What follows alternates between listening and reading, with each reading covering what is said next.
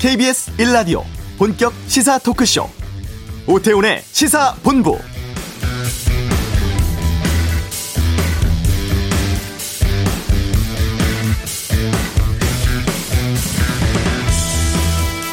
코로나19 신규 확진자 이틀째 500명대입니다. 방역당국은 다음 주까지는 하루 확진자가 400명에서 600명 수준으로 나올 수 있다면서 마스크 잘 쓰고 모이지 않고 제때 검사 받는 게 필수라고 하는데요.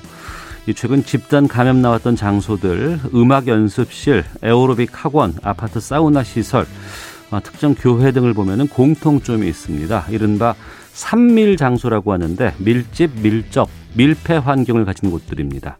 많은 사람들이 모여 있는 공간이고 거리두기가 되지 않는 장소고 지하와 같이 환기가 제대로 되지 않는 곳들에서 집단 감염 나오고 있습니다. 금요일 오후고 또 주말입니다. 지금 상황 절대 괜찮지 않습니다. 연말 행사 모임 최대한 자제하고 말씀드린 산밀 장소 가지 마시고요. 거리두기, 주기적인 환기, 방역 수칙 철저히 실천해 주시길 부탁드리겠습니다. 오태훈의 시사본부 박사방 조주빈 징역 40년 선고되었습니다. 이슈에서 이번 판결 의미 짚어보겠습니다. 한 주간의 주요 스포츠 소식 관전 포인트에서 살펴보고 2부 와치독 추미애 장관의 윤 총장 직무 정지 조치에 대한 언론 보도 공영방송 사장 국민 선출 법안 등에 대해서 의견 듣겠습니다. 세계적인 공연 제작자에서 배우로 다시 돌아왔습니다. 시사본부 금요 초대석 배우 송승환 씨와 함께하겠습니다. 오태훈의 시사본부 지금 시작합니다. 네. 텔레그램 대화방에서 성착취물 만들고 버뜨린 혐의 등으로 기소된 조주빈 어제 1심 재판에서 징역 40년, 신상공개 10년, 전자장치 부착 30년 선고 받았습니다. 어제 판결 의미 좀 짚어보겠습니다. 경기대 범죄심리학과 이수정 교수 연결하겠습니다. 안녕하십니까? 네, 안녕하세요. 네, 이 교수께서는 어제 판결 어떻게 평가하십니까?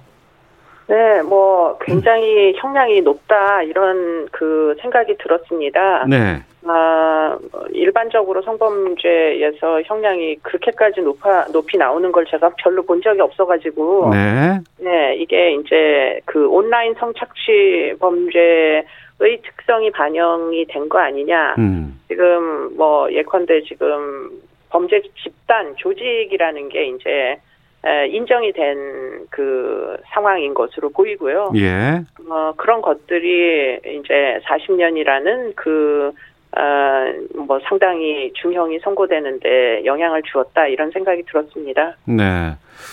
징역 40년. 그러니까 검찰 쪽에서는 무기징역을 구형을 했습니다. 네 네. 그런데 이제 40년이 나왔는데 또 여론을 보면 이것도 좀 약한 거 아니냐 이런 반응도 있던데 글쎄요 이렇게 어 지금 높다고 말씀해 주셨는데 네. 왜 이런 40년이 나왔을까요? 그러니까 일단은 지금 양형 기준이 상당히 이제 그 불법 촬영죄, 유포죄에 대해서 네. 엄중 처벌을 하라는 기준이 이제 상승이 된 게 영향을 준 것으로 보이고요. 예. 거기다가 지금 이제 이 박사방이라는 곳에 음. 사실은 가담을 했던 가해자들이 상당히 역할을 나누어서 체계적으로 이제 조직 범죄를 저질렀다 이렇게 이제 보 봤던 거죠. 네. 그런데 박사방이 보니까 적어도 한 네 개 정도의 역할을 분담을 해서 구성원들이 움직인 것으로 보이고요. 네. 그래서 그 네 가지가 뭔지 음. 이제 확인을 해보니까 지금 피해자를 물색해서 유인하는 아, 일군의 이제 뭐 개인 정보도 빼돌리고 이래가지고 네. 이제 유인을 하는 팀이 있었고 음. 그리고는 이제 뭐 실, 실제로 어 성 착취의 뭐를 이제 적극적으로 이제 수행했던 사람이 있었던 것 같습니다. 뭐 협박이나 네. 이런 것들 통해 가지고 어. 그 중에 일부는 이제 성범죄를 저지르기도 했던 사람도 포함돼 있고요. 예. 그리고는 이제 일부는 뭐 성착취 그 수익금을 또 범죄 수익을 조달한 사람들 송금해 준 사람들이 또 일부 있었고 음. 그리고는 이제 뭐 영상물을 여기저기로 또 날르고 홍보한 이런 팀들이 있었던 걸로 보입니다. 네. 그러다 보니까 지금 이제 적어도 뭐 네 가지 이상의 역할을 고정적으로 하고 있던 자들이라 음. 오프라인에서 무슨 뭐 조직폭력배들처럼 무슨 결의를 하고 이런 과정은 없었으나 네. 이게 사실은 범죄 집단으로 뭐 그 인정하기에 충분하다 이렇게 판단을 하신 것으로 보이고요. 이게 이제 사실은 그 다크웹에서 일어나는 성착취 범죄의 본질이다. 이거는 개인이 저, 저지르기는 일단 굉장히 어렵거든요. 네. 그렇기 때문에 기존에 이제 오프라인에서 일어나는 강간죄나 강제 추행죄하고는 굉장히 양상이 다른 음. 아, 뭐 집단적인 범죄다 이런 것들을 이제 인정을 해주는 판결이었던 것으로 보입니다. 네. 어, 물론 조주빈에게 40년 뭐 선고된 것 이것은 개인에게 어떤 그 어, 벌이 간 거지만 이걸 통해서 재판부가 우리 사회에 좀 던지는 메시지 같은 것들, 취지 같은 것들이 좀 있을 것 같거든요. 그렇죠. 지금 이제 뭐 핵심은 뭐냐? 이 중에 상당한 숫자의 그 피해자가 지금 피해자가 한 20명, 아, 90명 정도로 추정이 되는데요. 네. 그 중에 이제 뭐 상당수가 아동 청소년이 포함이 돼 있다는 게 문제였던 걸로 보이고요. 어. 그러다 보니까 지금 이 부분에 대해서 굉장히 이 재판부가 엄벌 해야 된다는 의지가 분명했던 것 같습니다. 네. 아동 청소년을 상대로 성착취를 하고 영상물을 제작하여 뭐 어떻게 보면 사람들을 현혹시켜 가지고 금전 거래를 시키고 거기서 또 성폭력 사건이 뭐 스트리밍 서비스를 통해 가지고 이제 비밀 채팅방에서 공유하고 이런 이제 과정들을 단죄하겠다. 그리고는 그 중심에 조주빈이 있다. 이렇게 이제 판단을 한 것으로 보이고요. 네.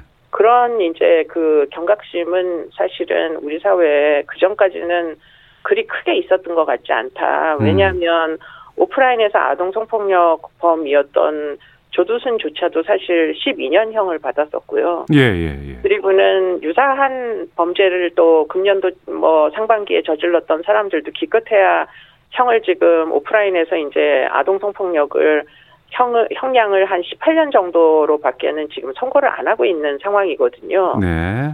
그럼에도 불구하고 이번에 이 판결은 아동 성 착취 가 일어났을 때 예컨대 아동 성범죄는 이제부터는 음. 어 비록 온라인이더라도 예. 엄벌을 하겠다라는 의지의 표명 뭐 음. 이렇게 이제 읽힙니다. 그렇기 네. 때문에 앞으로의 이 판결 이후의 양형은 음. 온라인뿐만 아니라 오프라인에서 일어나는 아동 청소년 성폭력에 대하여서도 네. 상당히 엄벌을 엄벌의 기조를 유지할 가능성이 상당히 높아 보입니다. 음, 이번 판결을 보더라도 글쎄요 그동안 그 전까지 이번 판결 전까지는 너무 좀 처벌이 약했지 않았나 좀 이런 것들이 좀 아쉬움이 좀 들어요. 그렇습니다. 뭐 지금 아동 성착취물을 다룬 이제 그 사람 중에 제일 문제가 됐던 사람이 손정우라는 웰컴 투 비디오 사건이 있었는데요. 네, 네, 네. 네, 그때는 사실 기껏해야 1년 반 정도밖에 나오지 않아서 그러니까. 말입니다. 예, 예. 이게 사실은 뭐 미국의 수사 당국이 이제 송환을 하라고까지 뭐 요구를 했던 상황이었잖아요. 네. 그렇기 때문에 그런 이제 양형을 상당히 뭐 비판적인 시각으로 이제 우리 사회가 들여다봤고 그리고는 법원에서도 지금 이 부분에 대해서 굉장히 문제의식을 이제는 갖게 됐다 이렇게 보입니다. 네.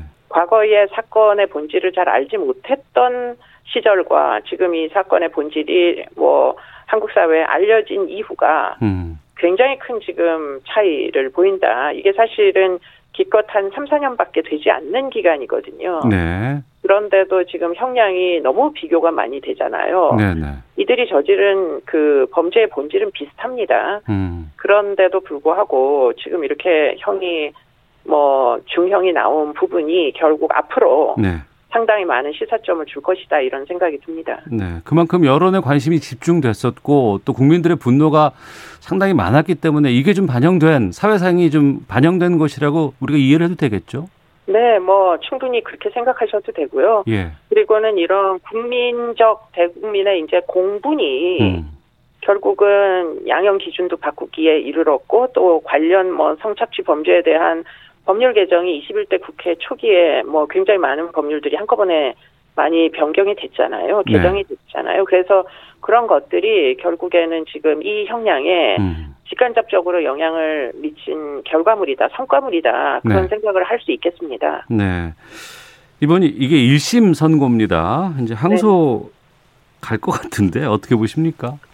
그래서 당연히 항소를 할 것 같고요. 네. 뭐 그런 와중에 또 이 뭐 범죄 집단이었는지 아니었는지 이 부분은 다시금 또 따져질 것으로 보이고요. 음. 어 개별적인 어떤 그 사안마다의 이제 불법 촬영죄 유포죄를 적용한다면 결코 40년이라는 그 양형이 나오기가 쉽지가 않거든요. 네. 결국은 이게 이제 범죄 조직이냐 아니냐를 이제 항소심에서도 뭐 양측에서 아주 첨예하게 다툴 것이고 네네. 네. 만일 그 개념이 유지된다면 여전히 항소심에서도 형량은 중형이 나올 가능성이 높다 이렇게 보입니다. 음, 만약에 범죄 집단 이게 성립이 안 된다 이렇게 돼 버리면은 이게 얼마나 떨어집니까?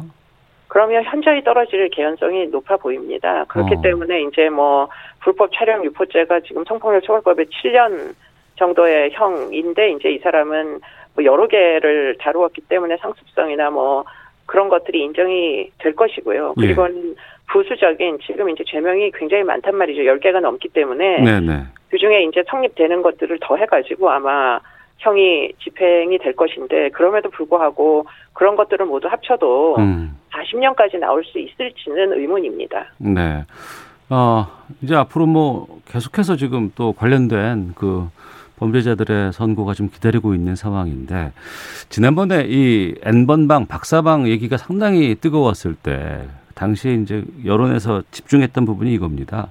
이것을 실행에 옮긴 사람들, 주범들, 공범들이 있다고는 하지만 이 성착취물 내려받고 유포까지 한 다양한 공범들이 있었다. 이 안에 함께 했던 텔레그램 방에 함께 있었던 이 나쁘게 말하면 소, 아, 이걸 소비자라고 얘기를 하면 되는지 모르겠습니다만 네, 네, 네. 그들에 대해서 처벌을 해야 된다라고 지금 계속해서 얘기가 있었거든요. 그런데 지금 그 이후에 여기에 대한 것들은 잘 드러나지 않고 있는 것 같습니다. 어떤 상황입니까?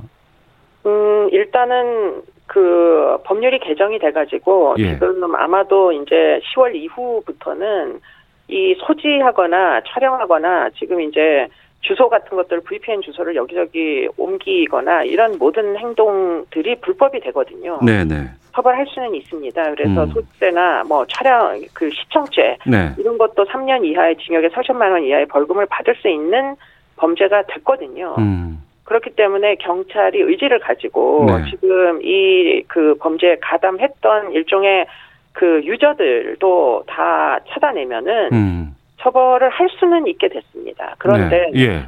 문제는 이제 뭐 이런 일들이 사실은 어그 플랫폼의 표면에서 일어나는 게 아니잖아요. 음. 그러다 보니까 다크웹 속에서 어 일어나다 보니까 결국은 이들을 찾기 위해서는 다크웹까지 경찰들이 따라 들어가야 되거든요. 예.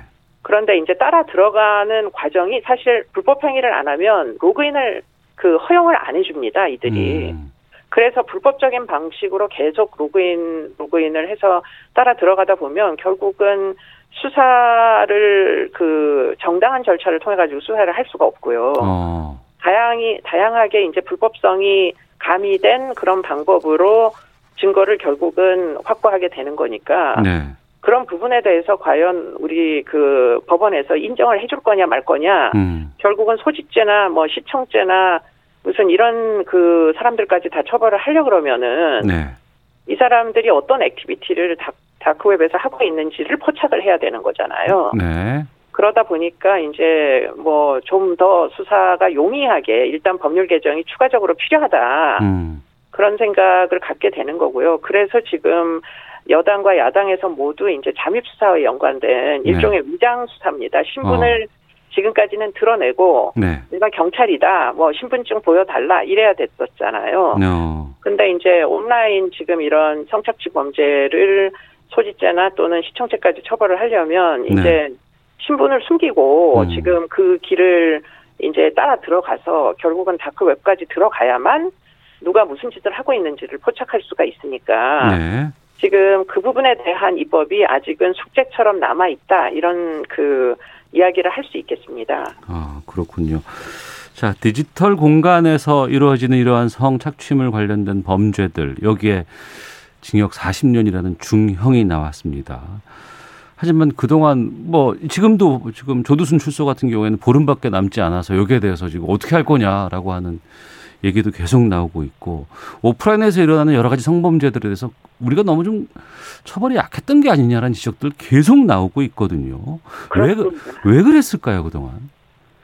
글쎄 뭐 신고죄가 언제 폐지됐나 범죄 성범죄를 형사 사건과 뭐 일반적인 형사 사건으로 처리해 준 것이 언제였나를 생각을 해보면 예. 그게 사실은 아동 성폭력조차도 2008년도이거든요. 어. 그렇기 때문에 지금 사실은 12년밖에 안 됐습니다. 네. 그래서 진짜 짧은 기간 동안 정말 음. 많은 것들이 변화를 해 와서 그나마도 네. 지금 이제 이 조주빈의 뭐 40년 선고까지가 이루어지다 보니까 음. 사실은 오프라인에서 이 성범죄의 형량을 높이는 과정들이 노력해서 이제 조금씩 조금씩 높여 왔는데 네. 그 진도보다 지금 조주빈 사건, 박사방 사건이 너무나 경악을 하게 만드니까 이 아주 새로운 양형 기준이 탄생을 한 거죠. 예. 그렇기 때문에 앞으로는 아까 음. 제가 말씀드린 대로 오프라인에서 일어난 뭐 조두순 사건과 같은 흡사한 그런 아동 성폭력 사건들도 네. 지금 이 40년이 상당히 중요한 어떤 증거 기준이 될 가능성이 높아 보입니다. 원래는 음. 좀 그러지 말았어야 되는데 그러다 예, 예. 보니까 지금 뭐 문제 의식들이 이제 뒤늦게 음. 어, 뭐 앞으로는 아동 성폭력 사건의 형량이 높아지는 데에 상당히 영향을 줄 것이다 이런 생각을 갖게 됩니다. 예. 앞으로는 그런다고는 하지만 그 이제 또 하나는 일은 이 전에 그럼 약했던 처벌을 받았던 사람들이 형기 그냥 대충 마치고 나오는 거 아닙니까? 그러면 나오게 되면 또 그렇죠. 자기들은 뭐 그냥 죄값 다 치렀다라고 좀 얘기하게 되는 것이고 그 네. 최근에 뭐 격리해야 된다 새로운 법, 법안도 좀 만들어야 된다 이런 움직임도 있는데 여기에 대해서는 어떤 입장이세요 교수님께서는? 저는 일단 보수용제에 찬성을 하는 입장입니다. 네. 말씀을 하신 대로 지금 이 사람들이 완전히 재범 가능성이 소각돼 가지고 음. 적응을 할 수 있게 재사회화에 성공할 수 있게 완전히 선도되어서 나오는 게 아니거든요. 네. 그렇기 때문에 그 위험을 담보를 해서 누군가 또 다른 선량한 희생양이 결국 나타나야 이 사람들에 대한 처벌의 수위가 지금 조주빈처럼 이제서야 엄벌할 수 있는 이런 이제 상황이다 보니까 네. 사실은 이렇게 또 다른 희생양, 뭐 지금 조두순의 어린 아동 피해자처럼 그런 희생양이 나오게 기다리는 수밖에는 우리가 할 수 있는 게 없느냐. 음. 그게 아니잖아요. 예, 그렇기 예. 때문에 선진국의 사례를 이제 좀 도입을 하더라도 음. 이 선진국의 경우에는 사실 완전히 재범 위험성이 사라지지 않은 성범죄자가 출소를 하더라도 자유롭게 본거지로 돌아가서 살지는 못하거든요. 예. 그렇기 때문에 이제 뭐 아마도 정부에서도 지금 보수용의 제도를 고려를 하겠다 이제 음. 그것을 입법하는 방향으로 네네. 그리고는 지금 아마 야당 의원 중에 한 사람이 보수용법 입법을 지금 발의한 것으로 알고 있고요. 예. 만일 의지가 있다면 음. 입법부와 행정부가 의지가 있다면 예. 남은 2주 안에 어. 제가 볼 때는 입법을 할 가능성도 완전히 없다 이렇게 얘기를 하기는 좀 어렵지 않겠나 싶어요. 아 그래요? 네, 그런데 만약에 지금 입법이 되지 않으면 이미 제출이 돼 있거든요, 예. 법사위에. 예. 예. 그러면 국민 여러분들께서 주목을 좀 해주실 필요가 있습니다. 네. 네, 이번에도 불발돼서 조두순이 안산으로 자유롭게 돌아가서 만일 재범에 이르게 된다면 음. 그때는 그 부분에 대해서 누가 책임져야 될지 그러니까요. 네, 그 부분에 대해서 우리가 꼭 온 국민이 두 눈을 크게 뜨고 주목해야 되는 사건이다. 음. 아, 라고 생각이 듭니다. 네. 가해자에 대한 강력한 처벌 또 여러 가지 어, 보호 수용이라든가 이런 것들도 중요합니다만 또 우리 사회가 가해자에서는 엄벌을 막 얘기하지만 정작 피해자가 입었던 그런 어려움들, 이 아픔들 여기에 대한 치료, 뭐 회복 위한 조치 이런 것들은 너무나 좀 부족했다라는 생각이 들기도 하거든요. 그 부분도 끝으로 좀 지적해 주세요. 네, 뭐 조두순의 그 피해 아동이 사실은 사건이 일어났을 당시에는 여러 이제 조력을 받았습니다. 네. 국가로부터도 일부 받기도 하고 뭐 여러 이제 사적 부조를 통해 가지고도 뭐 이렇게 돈을 좀 뭐 재정적인 지원을 받기도 하고 그랬는데 문제는 그때뿐이었다는 거예요. 음. 그러다 보니까 지금 이 가해자가 형사 책임을 다 지고서는 이제 돌아올 때가 됐는데 네네. 문제는 그 사람에 의해서 피해를 당한 피해자의 피해는 복구가 안 됐잖아요. 회복이 안 됐잖아요. 그렇습니다. 그러니까 당장 이사 비용도 음. 국가에서는 대주지를 못하는 겁니다. 예. 그 동네로 돌아오겠다는데. 음. 그러니까 이것이 정말 피해자들은 범죄 피해자는 이 피해가 본인이 잘못한 것이 있어서 발생한 게 아닌데도 네. 대체 피해를 어디 가서 회복을 요청하고 호소할 수 있겠느냐. 네. 이게 사실은 결국은 사법 철학 자체가 음. 제가 볼 때는 피해자 중심주의로 바뀌어야 된다 이거는 네. 선량하게 세금을 열심히 내고 사는 사람들의 피해를 막아주지 못한 국가에는 책임이 없느냐. 음. 그렇다면 결국 가해자가 돌아오는 이 시점에 피해자가 도움을 뭐 국가에다 다시 요청할 수 있는 제도 네네. 이런 것들이 있어야 되지 않겠습니까? 음. 네. 알겠습니다. 피해자 중심주의 아, 좀 저희가 곱씹어 봐야 될 때가 아닌가 싶네요. 자, 경기대 범죄심리학과 이수정 교수와 함께 말씀 나눠봤습니다. 오늘 말씀 고맙습니다. 네, 고맙습니다. 예. 자, 이어서 이 시각 교통 상황 확인하고 헤드라인 뉴스 듣고 오겠습니다. 교통정보센터 김은아 리포터입니다. 서울 시내 화재 사고가 났습니다. 은평구 수색로 일대에서 불을 끄고 있는데요. 수색로 디지털 미디어 시티역에서 수색역 방향 2, 3차로 부분 통제됩니다. 논산 천안 고속도로 논산 방향 차량 터널 1차로에서도 승용차 사고가 났습니다. 1km 밀립니다.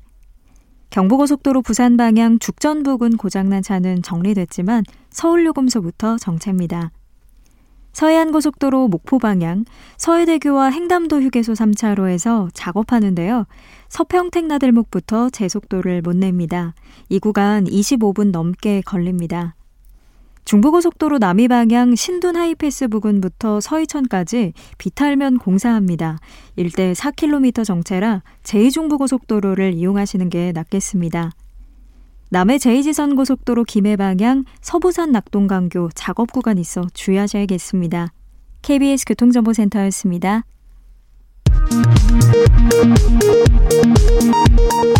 헤드라인 뉴스입니다. 어제 국내 코로나19 신규 확진자가 569명 발생해 이틀 연속 500명대를 기록했습니다.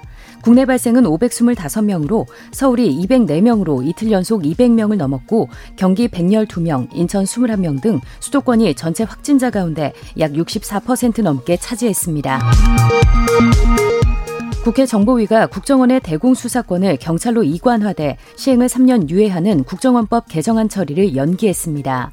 앞서 지난 24일 정보위 법안 소위에서는 야당이 참석하지 않은 가운데 여당 단독으로 국정원법 개정안을 처리해 정보위 전체 회의로 넘겼습니다.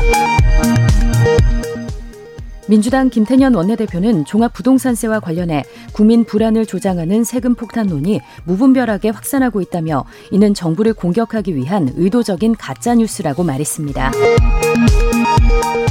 국민의힘 주호영 원내대표가 윤석열 검찰총장에게 직무정지 명령을 내린 추미애 법무부 장관을 광인 무법부 장관이라고 강력 비난했습니다.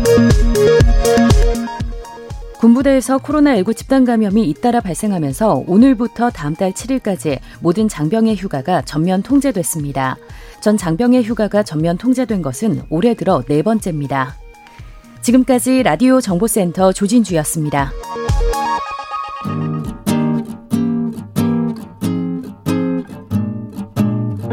KBS 1라디오 오태훈의 시사본부 여러분의 참여로 더욱 풍성해집니다.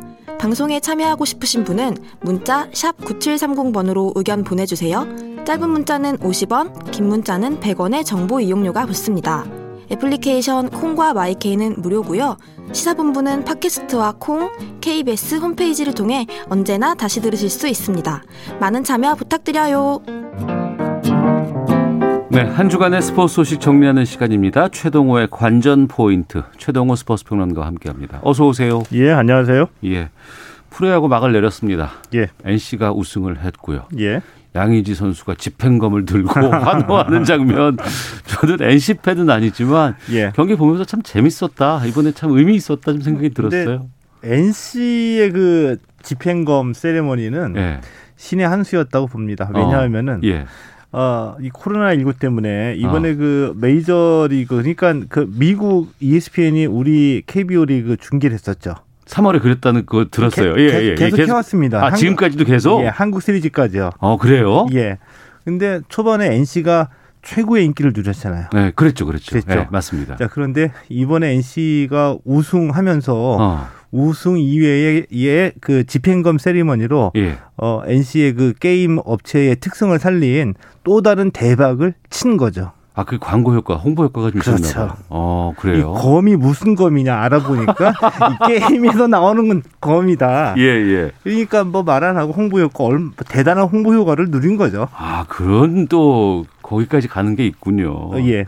알겠습니다. 아무래도 이제 프로야구가 144경기 결국에는 우리가 잘 치러냈고 예. 큰뭐 대과 없이 막을 내리고 이제 이제 FA 자유계약 또 이 시즌이 돌아오게 됐습니다. 올해 좀 변동이 클 것 같다면서요. 어, 예, 올해 변동이 큽니다. 좀 좋은 선수들이 많이 나왔죠. 네. 예, 그제 이제 KBO가 FA 자격을 얻은 선수 25명을 공시했고요. 예. 어제하고 오늘까지 이 선수 가운데 나 FA로 나는 나가겠다. 음. 이렇게 결심한 선수들이 KBO에다가 네. FA 권리 이 행사 승인 요청을 합니다. 네. 오늘까지 받고요. 내일 이제 KBO가 이 신청을 받고 난 다음에 FA 승인 선수를 공시를 하죠. 음. 그러면 내일부터 어 내일 공시하고요. 모레에 모레서부터 이 승인을 받은 선수들은 네. 모든 팀들을 대상으로 해서 음. 협상에 나설 수가 있습니다. 네. 왜 이번에 기대가 되냐면 예. 예를 들면 기아에서 양현종, 나주환, 최영우 선수 아이고. 기아의 가장 주축이잖아요. 맞죠? 예, 예. 그 두산에서는 오재일, 최주한, 뭐 정수빈, 김재호, 허경민 다 어. 예. 주축 선수잖아요. 예, 예. 다 나오고요. 어. 롯데에서는 이대호 선수가 또 나옵니다. 아, 그래요. 예. 이번에 FA가 뭐 좀 규칙이 바뀐다면서요. 아, 예, 등급제를 시행하거든요. 등급제. 예. 그러니까 FA 제도를 실시하는 그 취지가 선수들은 팀을 선택할 수 있는 권리가 없잖아요. 네. 예, 그러니까 아, 7년, 8년 한 팀에서 뛴 선수들에게 음. 팀을 선택할 수 있는 권리를 주자. 네. 해가지고 FA 제도를 실시를 하고요. 네. 또이 선수들이 팀을 많이 이동을 해서 음. 이 프로야구의 판도를 좀 뒤바크 흔들게 되면 네. 이게 이제 프로야구 시장 전체에 활력을 주게 되고 음. 팬들이 보기에도 재미가 있으니까 예, 예. FA 선수들이 이동을 유도를 하는 거거든요. 음. 자, 그런데 이 지금까지는 FA 선수를 영입을 하게 되면 네. FA 선수를 보내는 팀에다가 보상금도 주고 음. 보상 선수 한 명을 또 지원을 해줘야 됐어요. 아, 그렇죠. 예, 예. 예. 맞습니다. 그러니까 FA 선수 영입 한 명 하면은 부담이 너무 크다. 구단에 예. 어. 이러다 보니까 FA 선수 영입이 위축이 된 거죠. 예. 그러니까 애초에 취지를 살리지 못하니까 어. 이 부담을 좀 드- 줄여주자. 예. 어떻게 줄이느냐? 선수들을 FA 선수들을 A 등급, B 등급, C 등급으로 나눠서 예. A 등급 선수들은 종전대로 보상 선수 한명 어. 보상금을 주도록 하고 예. 이 B 등급 선수들은 어, 보호 선수를 25명을 늘려서 어. 이 이외에 선수 한 명을 주고 어, 보상금도 줄인 거죠. 네. 그리고 이 C 등급 선수는 아예 보상 선수를 안 줘도 된다. 음. 이렇게 부담을 줄이다 보니까 네. 구단 입장에서는 어, 지금 부담이 줄었으니까 FA 어. 선수 좀 더 적극적으로 영입하자. 예. 이렇게 된 겁니다. 사람을 등급을 낳는다는 게 이게 어떤 좀 생각이 물론 프로기 때문에 이런 것들을 감수해야 된다고는 하지만 예. 왠지 좀 글쎄요 이렇게까지 해야 되나 싶긴 한데 느낌이 좀 좋지는 않죠. 등급제니까. 요 단어는 어 조금 바꿨으면 좋겠어요. 그러니까요. 예. 그러면 이걸 어떻게 나눈다는 거예요 A, 어. B, C를 한마디로 말씀드리면 연봉 기준입니다. 아 그래요 예. 그러니까 어. 최근 3년간 평균 연봉 예 에다가 이제 평균 옵션 금액을 어, 기준으로 해서 음. 어, 구단에서 순위 3위 이내 선수 또는 프로야구 전체 순위가 30위 이내 선수면 A 등급 음. 그리고 어, 구단 순위 4위부터 10위까지 또 전체 순위가 31위부터 60위 안에 드는 선수들은 B 등급 네. 나머지 선수들은 전부 다 C 등급으로 음. 구분을 하게 되는데 올해 FA 자격을 취득한 선수 중에서는 A 등급 선수가 8명이고요. 예. B 등급 선수가 13명, C 등급이 4명입니다. 음. 이번에 특히 이제 두산이 상당히 좀 이렇게 주목되고 있다면서요. 아, 예, 두산은 웬만하면은 내년에는 재창단되는 수준까지 음. 선수와 코치들이 바뀌게 될 것 같아요. 재창단 수준으로. 예. 이미 어. 코치들은 많이 다른 팀으로 네. 이동을 했고요.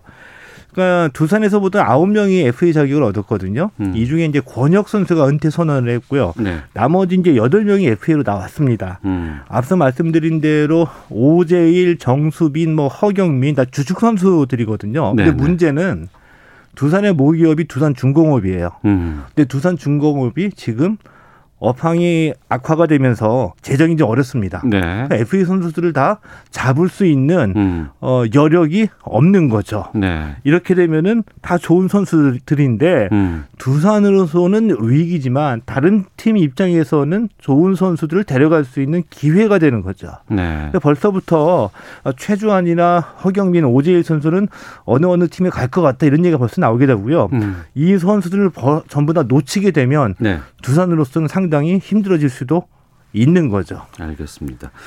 하나 더 여쭤보죠. 키움의 김하성 선수 지금 메이저리그 갑니까? 어, 예, 그제 네. 어, KBO가 메이저리그 사무국에 예, 김하성 선수의 포스팅, 포스팅 시스템 을 어, 요청을 했습니다. 네. 이제 포스팅 시스템이라는 거는 우리말로 바꾸면은 비공개 경쟁 입찰인데 음. 류현진 선수도 이 포스팅 시스템으로 진출했고요. 예. 지난해에는 바로 김광현 선수가 이 포스팅 시스템으로 어, 세인트루이스의 유니폼을 입었죠. 네. 이게 뭐냐 하면은 나 메이저리그 가고 싶다. 음. 이 메이저리그 사무국이 공개적으로 메이저리그 서른 개 구단에다가 다 공지합니다. 어, 이 선수 왔으니까 한번 챙겨봐. 예, 그래서 찾아봐 이렇게 예, 어. 입찰을 할 테니까 입찰금을 제시해. 음. 가장 높은 입찰금을 제시한 구단이 곧바로 협상권을 갖게 되는 거죠. 네.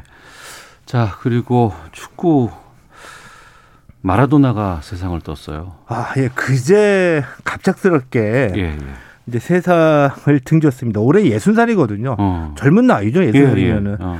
이번 달 초에 그 뇌수술을 받고 회복 중이었는데 이제 갑작스럽게 어, 심장마비로 세상을 등졌고요. 이제 네. 빈소는 아르헨티나 대통령궁에 어, 마련이 됐고요. 음. 아르헨티나가 그 사흘간의 국가 애도 기간을 설정을 했습니다. 근데 이 마라도나는 저와 우리 본부장 시대의 예. 축구 아이콘이라고 이제 볼 수가 아, 있죠. 예. 메시 바로 이전에 예, 예, 예. 그리고 이 아르헨티나와 함께 이 마라도나를 상징하는 키워드를 들려고 하면은 아. 뭐 신동이 첫 번째 있고요. 신동. 예. 근데 그에 못지않게 악동이라는 별명도 있었습니다. 아, 예, 예. 그리고 신의 손이라는 별명도 있었고요. 그렇죠. 머리로 할 걸 손으로 또 꼴른 적도 있었고. 그 79년에 예, 예. 16살 나이로 세계 청소년 축구 선수권 대회에 그 등, 어, 등장했고요. 네. 혜성같이 나타나서 아르헨티나를 우승으로 이끌면서 주목을 받았는데 음. 월드컵에 네 차례 출전해서 우승 한 번, 준우승 준우승 한 번 했고 네. 얼마나 대단했냐 하면은 어, 예를 들어 가지고 84년부터 91년까지 이탈리아의 별 볼 일 없는 팀 음. 나폴리에서 뛰었거든요. 예. 근데 나폴리를 단번에 우승으로 이끈 겁니다. 아르헨티나가 아그 마라도나 마라도나가요. 예. 네. 그래서 이제 1990년에 그 나폴리에서 뛸때 음. 이탈리아에서 월드컵이 열렸거든요. 네. 공교롭게 어 준결승에서 이탈리아하고 아르헨티나가 만났습니다. 음. 근데 그 나폴리 팀에서 네. 마라도나를 응원하는 이 이탈리아 시민들은 음. 우리는 아르헨티나 응원한다.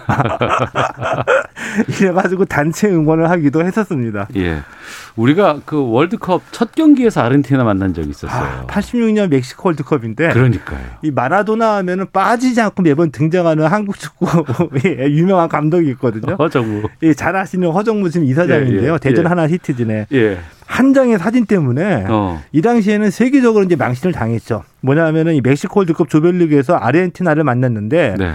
허정무 이사장이 마라도나의 전담 수비수였습니다. 어, 그때 과격했어요. 과격했죠. 어, 그 경기 지금도 기억납니다. 예. 예, 예. 근데 그 사진 한 장이 이제 전 세계에 타전이 됐는데 음. 허정무 감독이 발로 이 마라도나를 가격하는 장면이었거든요. 예, 예. 근데 그 사진의 어. 캡션, 그러니까 어. 사진의 제목이 음. 태권 축구다. 한국의 네. 태권 축구. 이래서 그 당시 이제 전 세계에 좀 망신스러운 일이 전파가 되는데 음. 허정무 감독은 두고두고 나는 억울하다. 네. 아직까지도 얘기하고 있어요. 그때 우리가 그 올림픽에서 첫 골을 내, 그 기록한 경기가 바로 그 경기 아니었어요.